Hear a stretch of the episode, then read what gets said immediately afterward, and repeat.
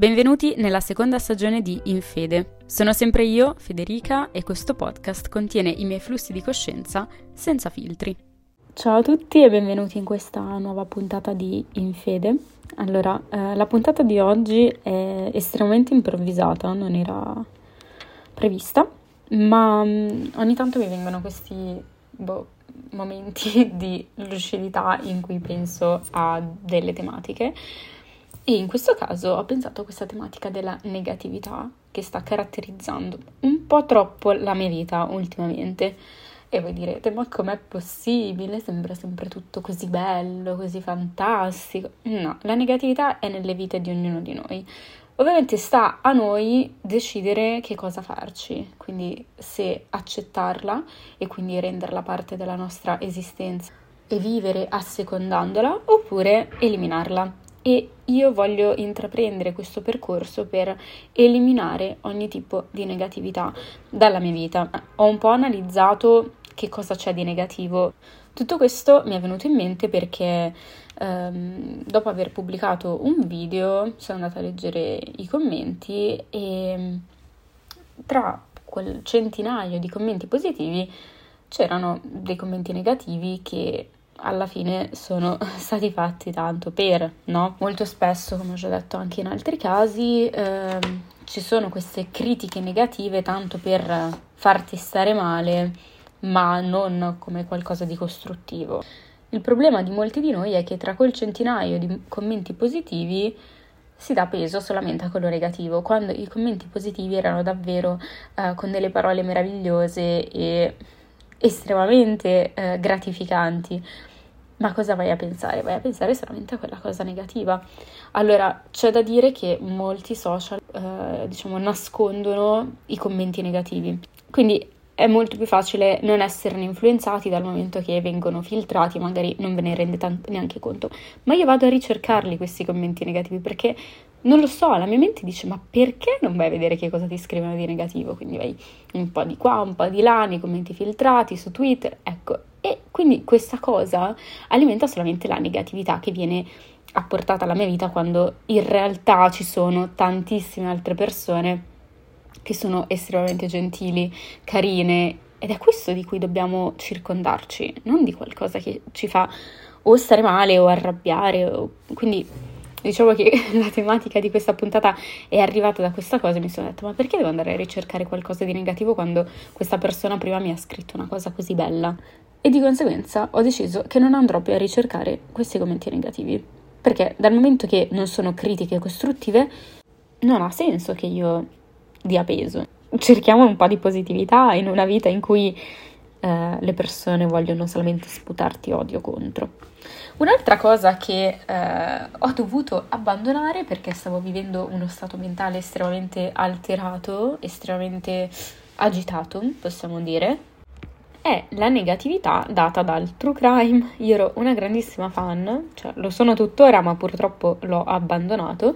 Eh, ascoltavo i podcast, guardavo i video, anche se nel momento in cui guardavo il video, ascoltavo la puntata, non stavo male, evidentemente questa cosa si immagazzinava nel mio cervello e alla fine avevo questo stato di ansia dovuto anche a questo, ovviamente non solo. Non so perché uno ascolti qualcosa di true crime per informarsi, per intrattenimento è bruttissimo da dire perché sono storie tremende. Probabilmente mi ha anche aiutato questa cosa eh, perché ho vissuto una situazione abbastanza grave, però un, um, un video di True Crime mi ha, mi ha insegnato, comunque mi, ha, mi sono ricordata di questo video che avevo visto e ho, diciamo, agito per sopravvivere a questa situazione eh, basandomi sul ricordo di quel video. È anche un qualcosa che sensibilizza e informa anche da questo punto di vista. Quindi sono sempre un po' troppo sull'attenti io anche perché eh, guardavo questi video, quindi magari succede qualcosa e dico ah, l'ho già visto in un video di true crime, ora succederà questo. Ovviamente nel 90% dei casi non succede, però ehm, aiuta a stare attenti, ma aiuta anche ad essere molto ansiosi, quindi l'abbiamo abbandonato e abbiamo eh, allontanato questa negatività dalla mia vita. Eh, un altro aspetto che ho voluto allontanare dalla mia vita sono le persone negative.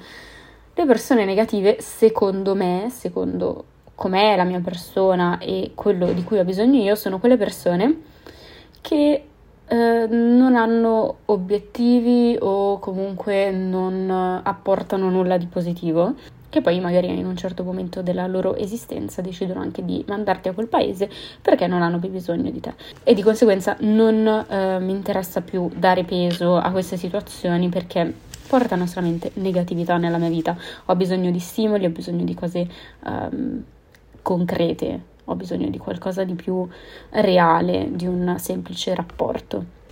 Quindi anche se magari possiamo considerarlo uh, un po' da egoisti, è un'altra cosa che ho allontanato da. Un altro esempio di negatività è la paura. La paura eh, è purtroppo una cosa che, con cui sto convivendo da troppo tempo e che mi sta distruggendo, mi sta logorando dentro la paura per qualsiasi tipo di, di cosa e purtroppo è una negatività estrema perché non ti permette di agire, ti rende inetto nei confronti della vita e mi rendo conto che quando ho queste situazioni, per esempio non riesco a parlare, non riesco a ragionare, non, non riesco ad uscire da questa bolla di paura che mi sono creata.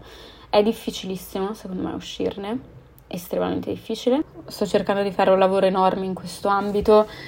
Purtroppo ci sono dei momenti in cui davvero è difficile. Sto facendo un sacco di puntate sull'ansia, sto parlando sempre di quest'ansia che io basta anche no, basta. Dalla prossima puntata la smetto, lo prometto. Però diciamo che quest'ansia è la malattia del nostro secolo.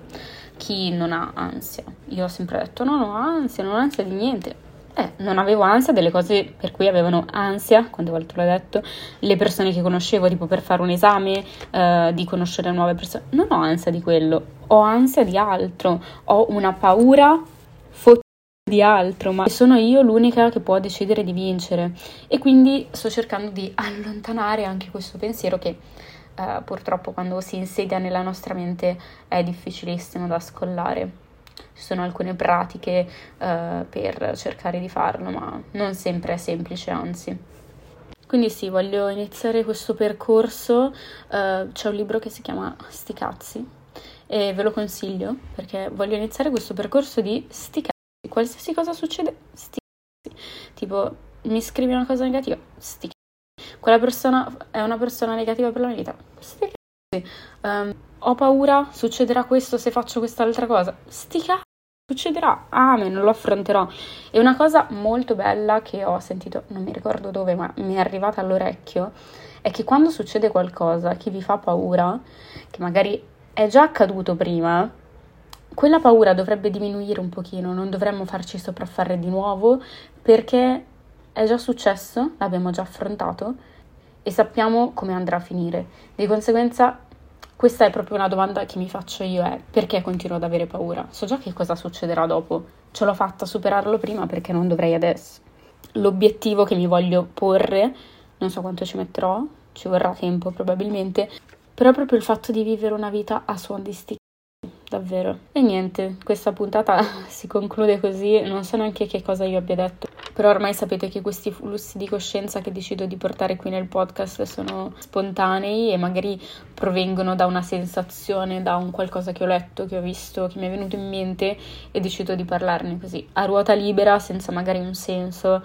Mi può aiutare Mm, se aiuta anche solamente un'altra persona mi fa estremamente piacere. Quindi vi ringrazio anche per aver ascoltato questa puntata e ci sentiamo presto.